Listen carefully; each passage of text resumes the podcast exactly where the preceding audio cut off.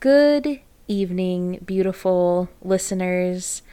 You are tuned in to KSKQ at 89.5 FM, or perhaps it's 94.1 FM, broadcasting from the Rogue Valley.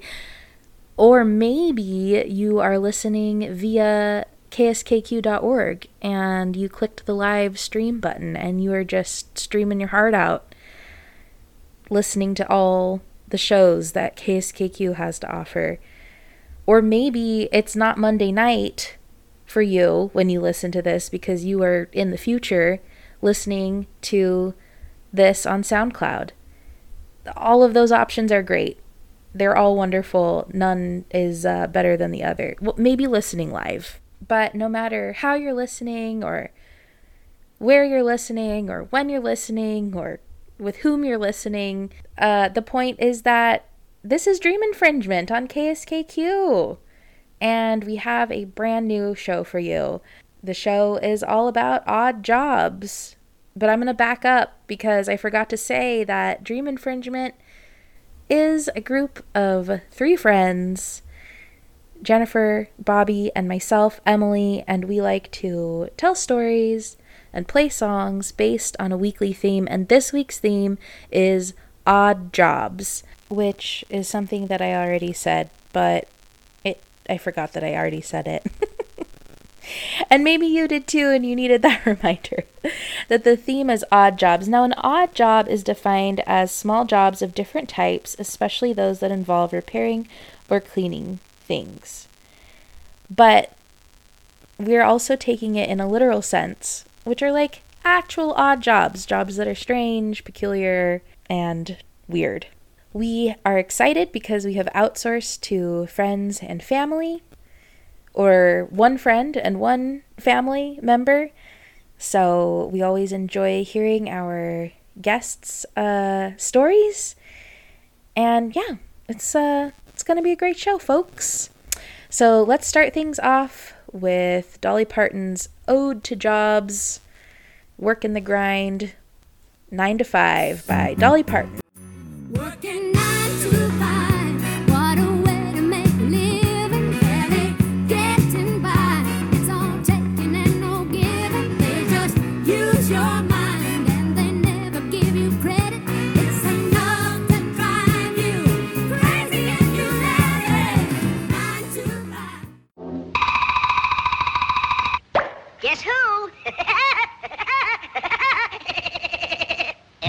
Working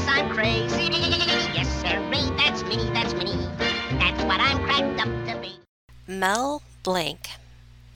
You might not know the name, but you know the voice, or voices. He created the voices of characters like Bugs Bunny, Porky Pig, Daffy Duck, Tweety Bird, the Tasmanian Devil, Pepe Le Pew, and literally hundreds more. What's up, David? I'm mixing in some excerpts of an interview he did with David Letterman back in 1981. I've worked in 5,000 different cartoons. Uh-huh. And uh, actually, I do about 400 different voices. Most of us grew up around these cartoons.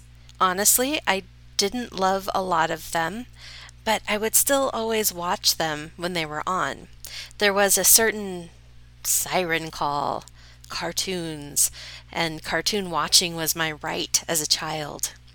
In this next clip, Mel goes on to describe the process of developing and creating the characters, and he really had a lot of creative freedom to build on what these characters and their persona would eventually be. They show me a picture of the character, mm-hmm. and then they say, uh, they show me a storyboard which shows what the character is going to do in the cartoon. From this, I have to create the voice. Like Bugs, they said, was a tough little stinker. So I thought, which is the toughest voice in this country, the Brooklyn or the Bronx? So uh, you put the two of them together. That's how I got the voice for Bugs, Doc. he became known as the man of a thousand voices. It's an unusual job, and he was rather groundbreaking for his time. A definite voice actor celebrity.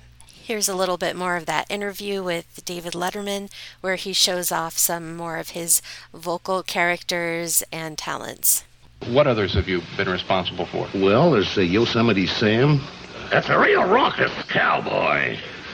And, uh, of course, there's uh, Pepe Le Pew. He's the little French skunk. he kills the pussycat. Foghorn, I say, fo- uh, pay attention, David. A foghorn leghorn. If you watch interviews with him, you know how there are dad jokes, and then one step further are grandpa jokes. Grandpa jokes galore. The first voice I ever did was this. I was not aware of the time and effort that it took to put together some of the cartoons that they did at the time. And you had to be a very patient, very dedicated person to see a project like this through. Uh, an incredible amount of work for a very small amount of payoff. To make a six and a half minute cartoon in full animation took 125 people nine months to make one single fully animated cartoon. But in 1961, those voices were almost cut short. He was driving his sports car on Sunset Boulevard at the aptly named Dead Man's Curve when a college student smashed into him straight on. I wasn't able to find a consistent source of the broken bone count, but he did end up in a full body cast and he was in a coma. I'm going to play you an excerpt of his son Noel talking about the experience. It's from the 20,000 Hertz podcast with host Dallas Taylor. The doctor came in about on the 13th or 14th day and he said, Mel, can you hear me? No response. Mel, no response. I'd say, Dad, can you hear me? No. And he looked up and saw the television screen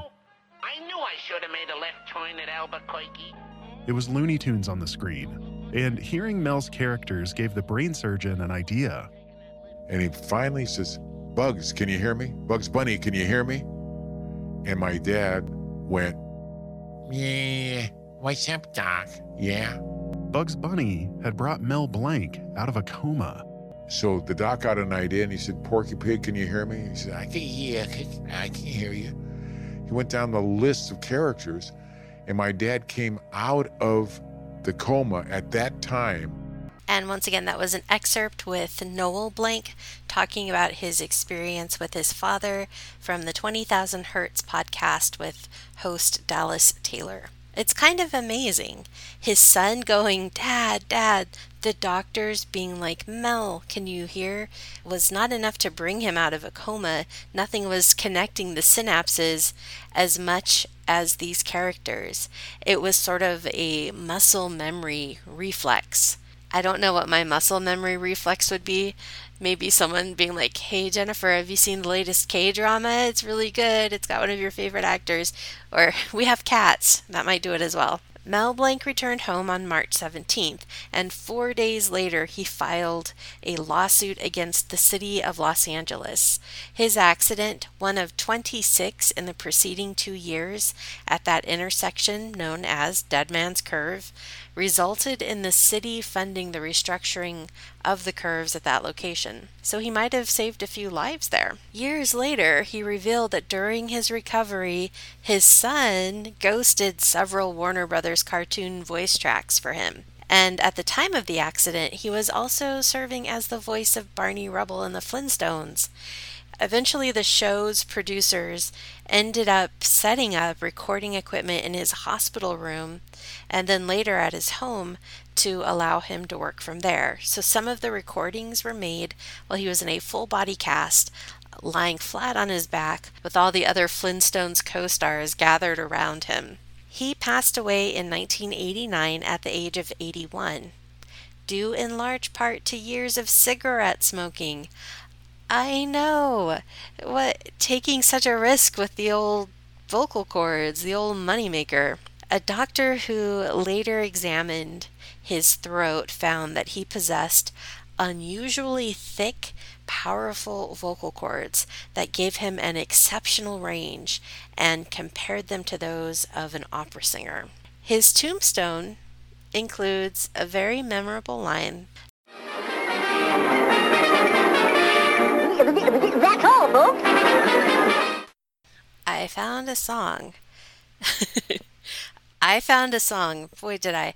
Mel Blanc did voice a character on The Jetsons, and this is a song related to the Jetsons, but it's a cover by the Violent Femmes, and it's Eep Op Ork Ah Ah means I love you.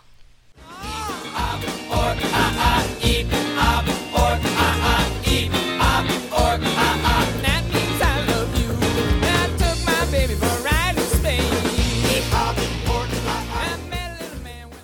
Hi, I'm Leela. I have four good dogs and a very tall boyfriend, and I am doing my darndest to avoid the plagues.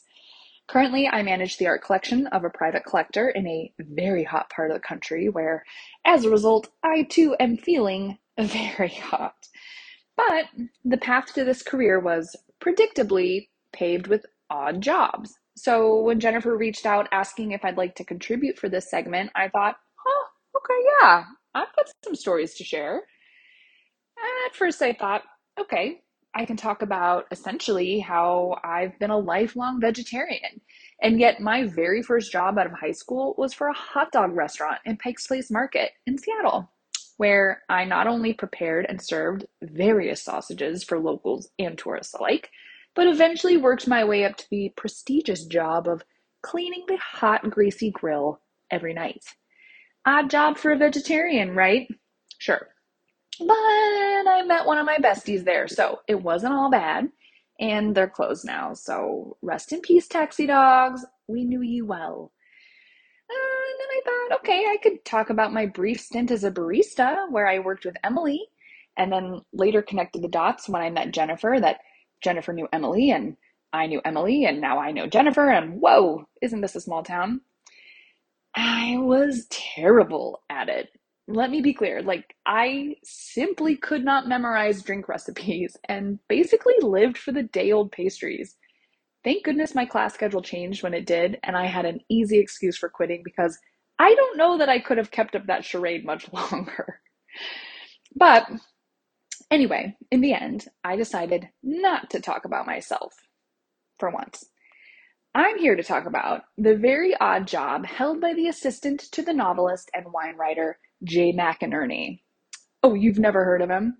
Well, I hadn't either, but suffice it to say that his set was the inspiration for some of the characters in the novel American Psycho. So that's maybe all you need to know. Anyway, a couple months ago, I read a fun little blurb in an otherwise average Art News Today morning newsletter. No offense, Art News Today morning newsletter editors. The blurb read, quote, This is not really an art item, admittedly, but if you ever see novelist and wine writer Jay McInerney at a gala, consider making friends with him. It turns out that he likes to bring beverages and caviar to such affairs. Quote, I often bring my own wine to these events, he said, always enough for the whole table. End quote. Very thoughtful. And the other quote. So, like, wow, right? What kind of person brings their own wine to a gala? I mean, apparently, one who's an inspiration for a whole bunch of terrible characters in a novel. So, anyway, of course, I immediately took a screen grab of this little blurb and sent it to my boyfriend for commentary, which he so thoughtfully provided. LOL caviar, said he. So swank, I replied, and prob's a bit redundant for an art gala, but who knows? Yeah, anything called a gala is going to have bubbles and caviar on hand, lol, he said. This man loves a well placed lol. But apparently theirs aren't good enough for novelist and wine writer Jay McInerney, said I. And that's when it happened. The creation of perhaps the oddest job of them all. Via text, of course. He's bringing his own with an ivory spoon, my boyfriend said. He has it tucked in with his pocket square for safekeeping, I said. Or I suppose if it's a tuck situation and maybe not a pocket square. He said, It rests upon a small silk pillow. And I said, Carried by his put upon assistant at a respectable distance, but never too far out of reach. To which he replied, always within earshot of his tiny summoning bell. And I said, Woe betide the hairy assistant, harried assistant, hairy assistant. That'd be wild. Who fails to hear the tinkling of the caviar spoon bell over the din of the crowd? Cry laughing face emoji. Finn. I mean, you pictured this poor assistant, didn't you? Someone very nicely dressed, perhaps in a bespoke suit befitting the assistant to a novelist and wine writer, but kind of always cowering, like a dog who's afraid of being swatted at with a rolled up newspaper. I personally envisioned Todd, Mugatu's assistant from Zoolander. So, when I heard the dream infringement summoning bell, I was like, oh, have I got an odd job for you? And decided to talk about this caviar spoon carrying assistant, completely sure that this person existed. Only uh, they don't. Maybe. Turns out it was just a goofy text exchange with my boyfriend from a few months ago that I managed to convince myself was real life. So, is a caviar spoon carrying assistant to a novelist and wine writer who takes BYO wine and caviar too seriously a real odd job? No. Would it be really odd if it was? For sure. Was this maybe a thinly veiled excuse to not only brag on how funny and cool my boyfriend is and find my way back onto the coolest show around? Maybe. Anyway, bye. The story stylings of Leela. She never disappoints, and we would all be blessed to know her and her boyfriend. I don't know I don't know her boyfriend, but he sounds hilarious, so um I I approve. you don't need my approval. Um anyway, Well, you have my approval. you do need Bobby's. It's it's required if you're going to be on Dream Infringement. Um, thank you, Leela. And I I really enjoyed working at Malello's with you. Oh, am I supposed to say the name of the store? well, I did. Is a coffee shop also called a store? Like, is it a store for coffee? It it did have a store section where you could buy coffee. And it is a store when it's ten o'clock and you're a tired thirty four year old. Um I don't remember you being bad at baristaing. Um, so either I wasn't paying attention because I was having so much fun with you, um, or you're you really faked it till you made it. So Or she wasn't paying attention because she was so busy honing her barista skills. Because I have to say that Emily is one of the best baristas, continues to barista for our little family. oh my, uh, and it's just very impressive. So she must have just been so hyper focused on her barista ability, just like sharpening her barista, you know, talents. That she had no idea that the person working next to her was so uh, coffee incompetent. I've never been quite that dedicated to anything in my life, but I was dedicated to the amount of fun that I had working with Leela. So thanks for being a um, brief but awesome coworker, and I'm glad we're friends now, and that we do things on the radio together. All right, what have we next? And to answer the question I just asked, what we have next is me talking about the 10 weirdest jobs that people currently can have. Can I guess what the fir- what the top five are? Yeah, please. Okay, uh, elephant toenail clipper. Okay. Okay, that's number one. That would be a weird job. Yeah. Number two, clown wig maker. Mm-hmm. Okay. Number three, peanut desheller. Okay. Number four, uh, smile creator. And you, so a you- comedian? you no no no no.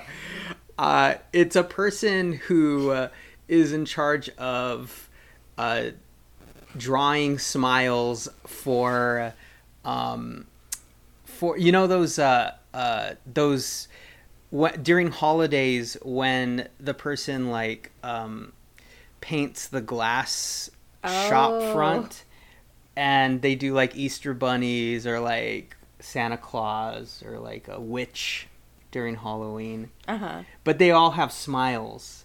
Okay. So this person, in addition to painting like the subjects that they're going to be, you know, rep- being representing each holiday, they also paint the smiles on the characters.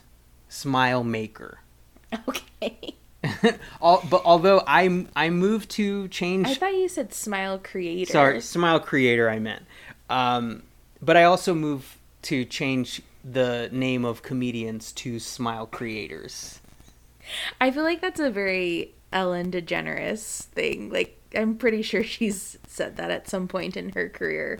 Okay, yeah, probably. not. She probably But it's, it, it feels like it. feels really on brand for Ellen DeGeneres. Hang on, Emily. I know you have some actual information to share to the listeners, but I have one more No, made up job. Please, what's the top? What's okay, the number one? Number five. This oh, is number. you- I thought you started from five and you were working your way down to one. Okay, well, we'll let's flip the numbers. Now we're on number one. We have one more left. Okay, here is the top one made up job that I just came up with off the top of my head. Be prepared because it's a little edgy. Um, if you are uh, one who is faint of heart when it comes to gross things, uh, please just lower the volume and cover your ears and hum uh, Mambo number five. Okay, and that should drown out this number one weirdest job. Are you ready? Yes. Armpit sniffer. Bobby, that is an actual job on this list. Are you serious? I am serious, but we're not. It's. How did I do this? How did I how don't did know. I stumble did onto an actual job? I don't know, but you did it. Okay. All right, Emily, take it away. So I'm going to start from number 10. It's a countdown to the number one weirdest job. And the so number 10 is professional sleeper. There is a hotel in Finland that hired a member of staff as a professional sleeper to test the comfort of their beds. The individual sleeps in a different one of the hotel beds each night and writes a review about their satisfaction with each one. Sign me up. Send me to Finland. I want to sleep all the time. It would be great to have a job that pays you to sleep. It would be fabulous. Yeah, I've had a few jobs that weren't paying me to sleep, but I was giving them the service for free. So can take that one home. there you go. if you want. Uh, they're number nine, a drying paint watcher. For real. no way. Someone actually earns a living to watch paint dry. There's a man in the UK that currently has this job, and he spends his days painting sheets of cardboard to test how long new paint mixes take to dry and watching for changes in color and texture. Maybe it's a really boring job and ultimately like there were probably a lot of people who signed up and and like the business was like business is booming. We got so many employees. They're loving this job. But like slowly they all quit because it's so boring and this is the last guy. Maybe. But you could listen to podcasts and stuff. are you sure Oh, I don't know. Does the paint require all of your attention? there's a lot of jobs I, let me just i'd like to step onto my soapbox for a, Oh, for a oh, moment boy. there are a lot of jobs out there that i feel require you to to have n- nothing to listen to they will not they they will not let you they prohibit listening to music or podcasts and frankly i don't think that there is any point to that i think it's really just to like make a, a menial job much more menial and much more boring and miserable. and miserable you might be right. okay you might I, be right. i'm stepping off I, Okay, i'm stepping all off Okay. Uh, number eight is a full time Netflix viewer. Imagine being paid to watch TV all day. Well, for one lucky employee, this dream has become a reality. Netflix hired someone to watch all of their content before it's available to the public, and their role is to review and assign each program its correct tag, which helps us viewers find exactly what we're after, whether it's a romantic crime movie based on classic literature or a witty talking animal TV show. I feel like we'd be really good at that, and I feel like I guess it's not quite the same thing, but whoever it is that writes the blurbs about the movie, like the Mm. synopsis, what there was a streaming service we have where they, It's terrible. They Yeah. did whoever they hired to do that did a terrible job. Yeah, and it's one of the major streaming services, and their blurbs are just so. It's almost like the person was really tired and just like wrote whatever they wanted. Yeah. Yeah. Yeah, so. Yeah. Okay, number seven is a train pusher. Um, so there are these people in Japan that are hired to help cram as many people onto a train as possible by pushing them from the outside until the doors will close. I remember seeing um, that happening. Actually, it was a documentary about China.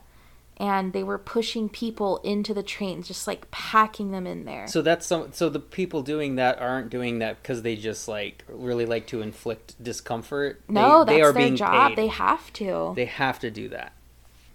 Number six is a professional mourner. So it's a tradition in the in Southeast Asia that a loud funeral will assist the dead as they travel to the afterlife. So professional mourners are hired to cry and weep loudly throughout the service. I, remember, yeah, yeah. you go ahead. I've heard. I've heard of this. I've heard of it. That's Yeah. all I. That's all I wanted Yeah, to say. as have I. Yeah, it is a real thing. I can confirm that. and if you if you really are a listener who trusts me, then um, hopefully that does something for you. Like Bobby said, it's true. So Yeah, Bobby's uh, opinions in relationships and uh, verification of facts hmm also holds ma- a lot of weight. and made up things also. Also that. Also that.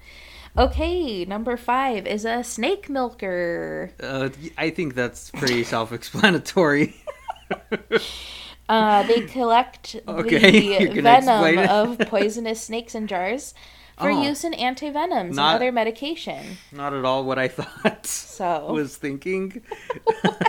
I don't know what you thought it was. Okay, let's move on. Number four, a dog food taster. Okay, that's pretty self-explanatory. D- do you not want me to read what no, it's about? please, please do. Okay. So the dog food tester's job is to taste new dog food products, including bones, tinned meat, and biscuits. They do this to test for flavor and texture in comparison to rival dog food brands. Mm. And human food? Hmm. Yeah, you can't be you can't be putting out food that's going to be consumed by like an animal and and never taste it, right? I always have. Well, how do you know what their experience is? I don't. I just trust that they will know what they like and they'll eat what they like. You trust the dog food taster. That's why they right, exist. okay. That's job security because we're not tasting our our dog food. Now That's that true. that all that does is support the the dog food tasters. I wonder if his like personal life is difficult, like dating. That's and then probably they're hard. like, "So what do you do for work?" And he's like, "Oh, "I work in dog food." And they're like, "So what do you oh, do?" really? What do you do? I've always I love dogs. I love them. I've always wondered what that was like. So what do you do exactly? well, I taste the dog food. you know what? This date is over. You're a weirdo because you have a weird job. Oh no. Or they're like, or it scares me the person who's like, you know what? I'm even more attracted to you. The idea of you eating dog food, it just does it for me. yeah, well, there's something for everyone. I guess. so. Okay, and now we come to the armpit sniffing. This would be an odor judge. In order to test the effectiveness of new products, odor judges are hired to smell volunteers' breath, feet, and armpits. They make sure their judgment is accurate. The members of staff have their sense of smell tested monthly. Odors of like for what though? You're out of job if you can't like tell a foot from an armpit. New products like deodorant I would or like so. t-shirts, shoes? I don't understand this job. But they're they're sniffing feet also. Yeah, so- and breath. Okay, like gum. I don't know. Gross. It must be to me. That's more disgusting than dog food tester. But they just named. Hang on, they just listed some of the some of the body parts with the strongest scents that we uh, deodorize, right? Right. On a regular basis. Like no one wants their feet to stink. I mean, most people don't, Yeah. or they want it to smell like something else than what it would naturally smell like. Hmm. You know, is you know what's yeah. crazy is I could do that job because I have a really disturbingly good sense of smell. I what's crazy is I couldn't do that job because a lot of things smell the same to me. So like I don't know if I would be able to decipher whether I'm sniffing an armpit. Chicken soup. But also, I don't know if this is um, the kind of job where you would be blindfolded. I wonder if that's how they get hired. They blindfold them, and they're like, "Now, what part of the body are you sniffing?" And they're Oh. like, "The armpit." Clearly, I'd be able to tell. okay. Um, number two is Marmite Taster. okay. Um, so as a part of a team of Marmite tasters, John Skelton is responsible for checking each batch of Marmite. What is a marmite? It's a condiment in Australia and it's like super salty. Oh, isn't that in a song? Yeah. And then she, I made her. Uh, she made me breakfast. oh, that's Vegemite. Oh, Wait, what's Marmite then? I don't know. Vegemite. Um, Marmite. We're gonna look it up. We're gonna look it up, and we'll we'll circle back to it. Emily, you explain while I look up. Okay. So he checks to make sure that each batch of Marmite has the correct texture, consistency, and flavor. And in the 30 years he's been working there, he has eaten around 3,000 jars of Okay. Marmite. Okay, Marmite is a British savory food spread. It's based on yeast extract and invented by the German scientist Justus von Liebig. So, What does it taste like? um, it's made from byproducts of beer brewing and is produced by the British company Unilever. Okay, um, it's a it's a vegan source of B vitamins, including supplemental vitamin B twelve. Hey. Um, and its traditional use is to spread in very thi- spread very thinly on buttered toast. So you butter the toast, then you put this stuff on it. Interesting. Marmite. Okay, the number one weirdest job is scuba. s- Uh, scuba diving pizza delivery man. What? There's an underwater hotel in Florida where they have a scuba diving pizza delivery man who supplies the people staying at the hotel with pizza by carrying them through the sea in a watertight case. I I'm are they underwater? Like are are they in an underwater like biodome? That must be it. And then the pizza man, but they they want pizza, so they want to be under the sea. Under the sea, they want to be under the sea, like And Little want- Mermaid, And they want to eat their pizza. and they want their pizza too. They want their who's its and what's its And pizza. and their pizza. So so and then so the pizza delivery. Uh, I wonder what company this is because they're like, let them eat pizza. Get them that pizza. Well, it's the hotel. Oh, the hotel provides it for them. Yeah, so the scuba divers just like wrapping it in the case. The scuba divers Puts it in the airtight an case. employee of the hotel. Okay, but you got to know how to swim if you're going to be hired. You gotta know how this. to scuba dive. Oh, I guess scuba dive. Do you have to That's know how to? Do you have to know how to swim to scuba dive? Because you have the oxygen tank. So what does it matter if you're not a good swimmer? I'm pretty sure you do. It seems like swimming though is important so you don't drown. So if you have an oxygen tank, there's no point in knowing how to swim since you can't drown, right? Mm, but what if you run out of oxygen? Well, you would just need to be able to like get. I guess the flippers are pretty buoyant. yeah. Maybe you don't need. You must know. I mean, what's your definition of? We don't have time for this, Bobby. Sorry. That's it. That was the 10 weirdest jobs.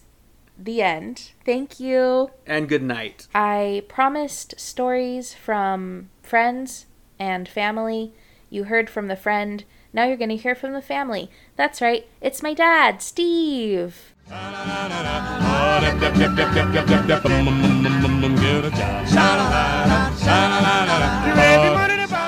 Jobs, I've had lots of jobs in my lifetime. I've had jobs everything from paper routes to being a tour guide, being up on a telephone pole all day, sometimes all night, all kinds of them. But perhaps my most memorable job was working in a commercial laundry. It was 1964. I was still in high school, getting ready to graduate in 65, when I thought I should get a job and get a few dollars so I can have some stuff to do next summer. So I applied at Arrow Towel and Laundry Company in Oakland, California. And so he hired me. You know what? What you're going to do is sort returned dirty laundry from a hospital in the south part of the Bay Area. Well, it sounded interesting, so that's what I did. Day one, big box, rolls in, big plastic box, fiberglass, rolls in. Take the cover off. Oh my goodness. Baby diapers. I mean, this was uh, pre pamper days. Baby diapers by the tons, by the dozens, by the hundreds. And if you know they're baby diapers and they came from the hospital, they got stuff in them, and they did. So I'd separate those. Also had uh, all kinds of uh, nursing outfits, but perhaps the most interesting of all were the surgical towels. That's right, bloody surgical towels, fresh from the surgery. Remember, these were pre rubber glove days that uh, everybody would wear for any reason at all. And so there it would be. And uh, I guess I had a small part in helping people heal because I got to clean the dirty baby diapers, dirty surgical towels, and some other stuff I don't even want to talk about. Any rate, a job? Yeah, I've had some jobs, interesting jobs. Thanks. It was fun. I really cleaned up in the laundry. Ha, ha, ha.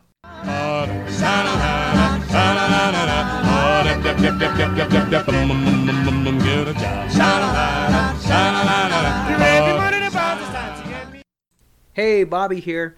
So, I'm going to talk about a very unique work experience that I had in my life. And that was my very first experience working, like really working. And it was because of circumstances that were beyond my control. That was when my dad was kind of in a situation where he had no job and we were just kind of starting over again. Uh, we had moved back to Arizona from Oregon and starting a, restarting our life in Arizona. My dad, his only work prospect was using the abilities of finishing concrete, setting up for concrete patios and sidewalks and foundations that he had learned while he was in Oregon in the short time that we had lived there.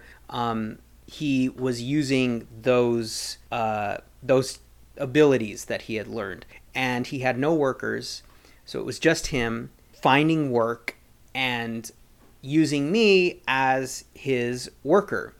And so I had zero experience with work before that, um, very little to speak of.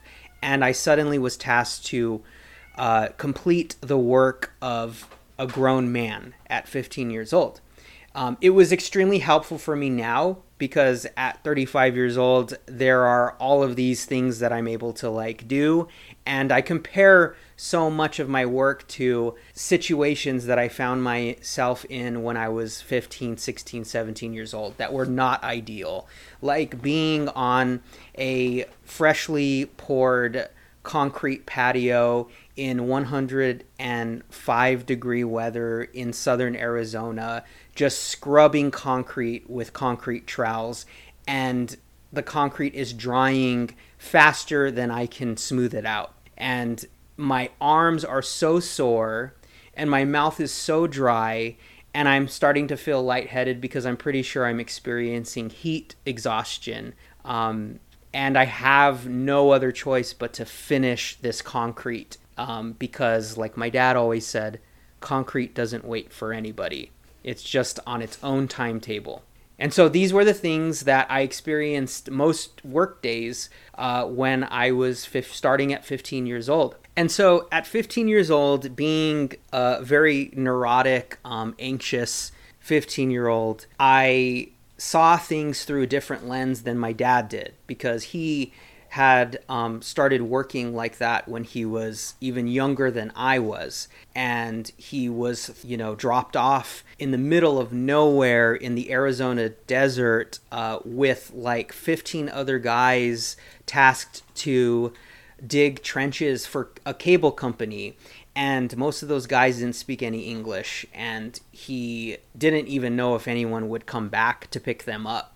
And a lot of these guys were Mexican. They were from Mexico.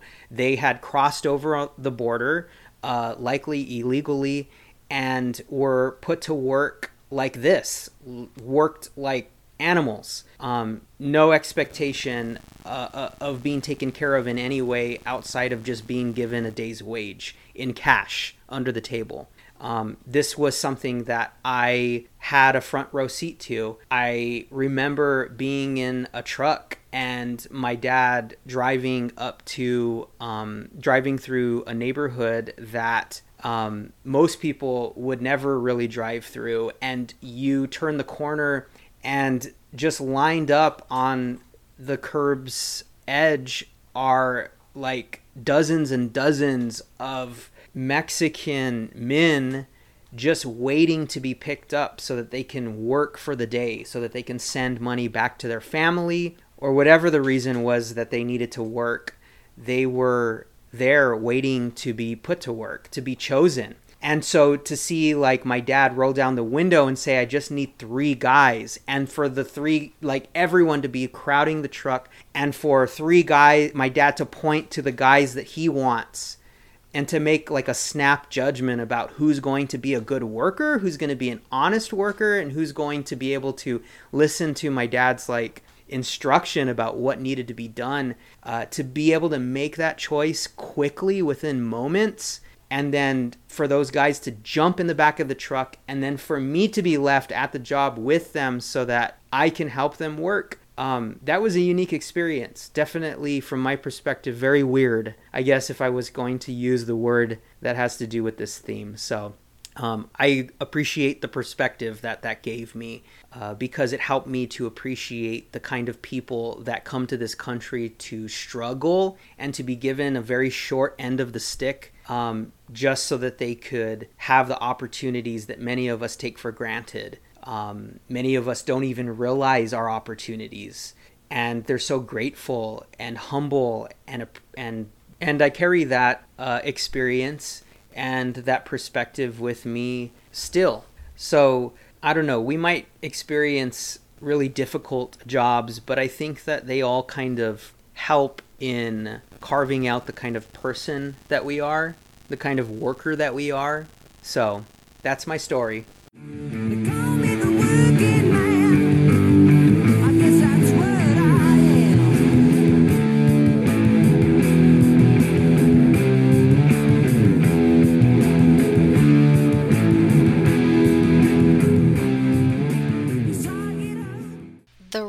family.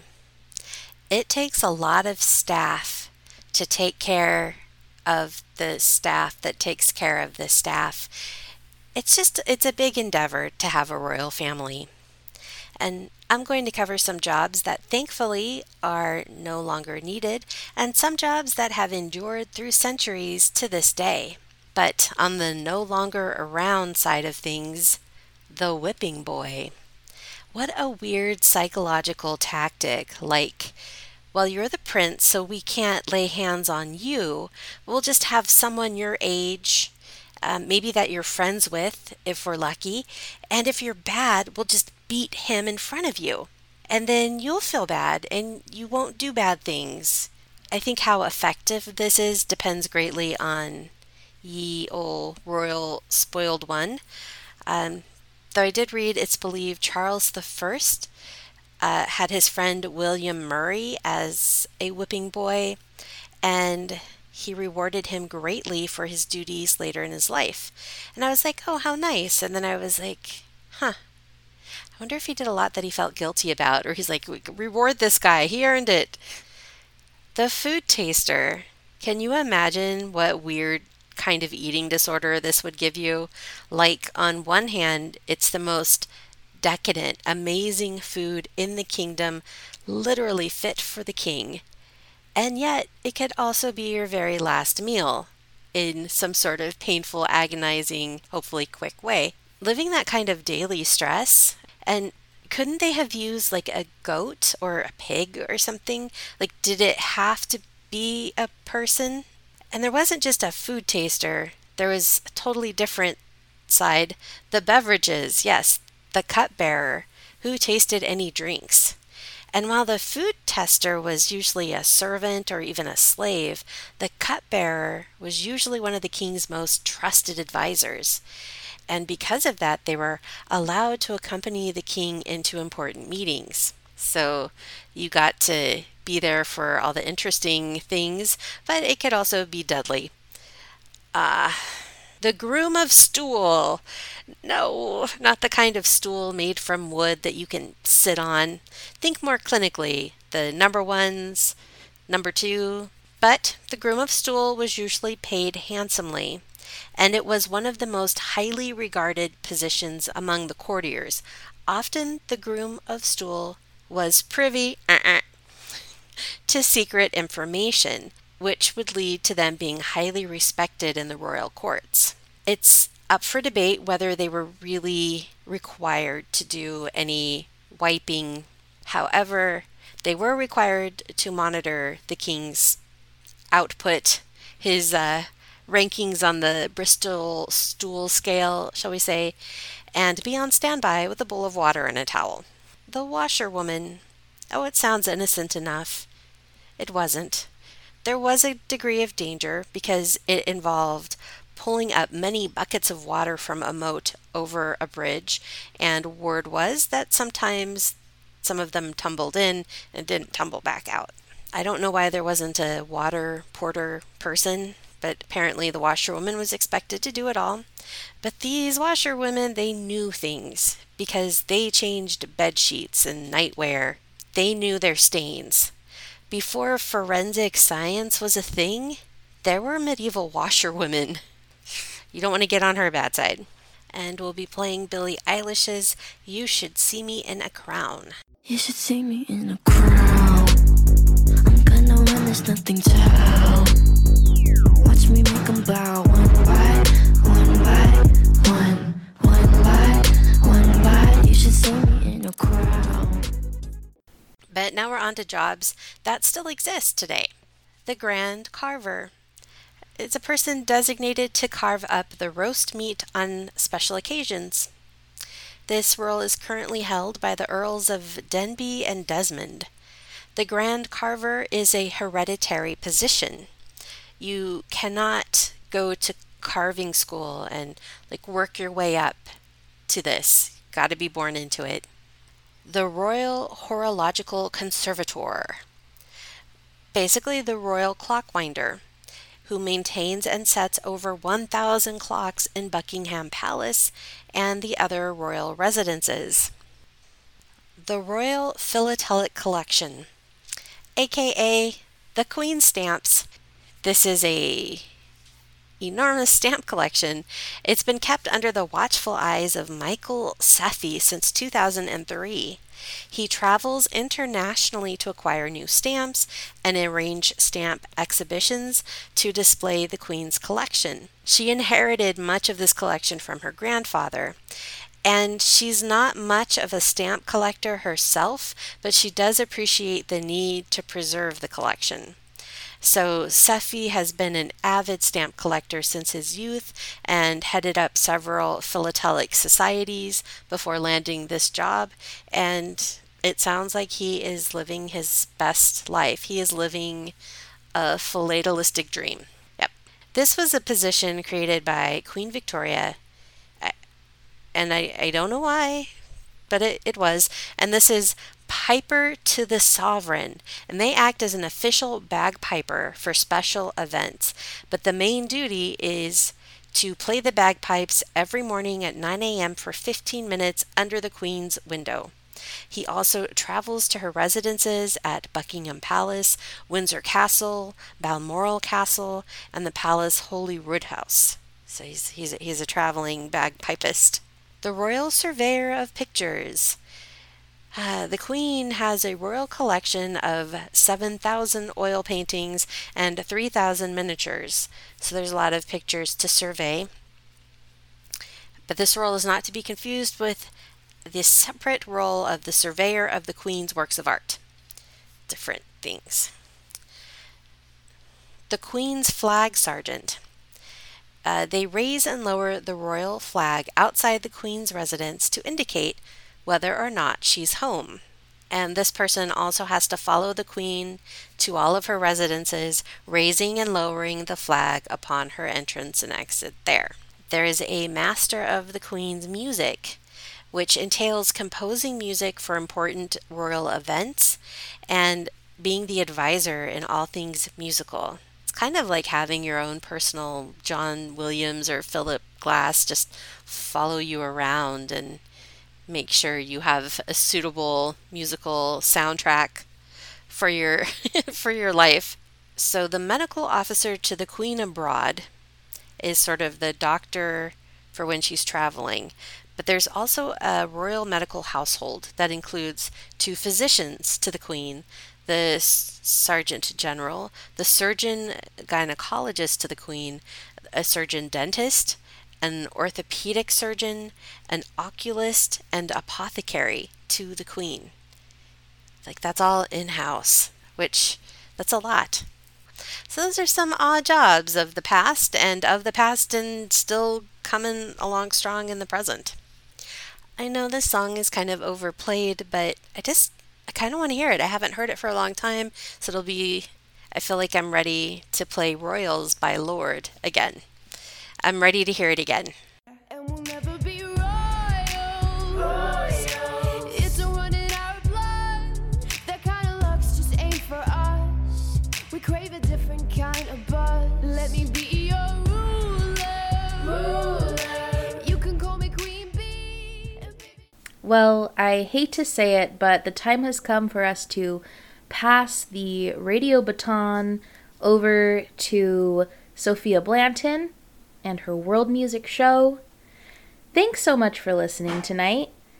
Thank you so much to our lovely contributors, Leela, our dear, dear friend, and her hilarious boyfriend that Bobby and I both approve of, and my dad. It's always more fun when we get to hear from other people and get other people's experiences and perspectives. So thank you. We love you, Miriam. We'll be back next week with a new show, hopefully. I we're planning on it.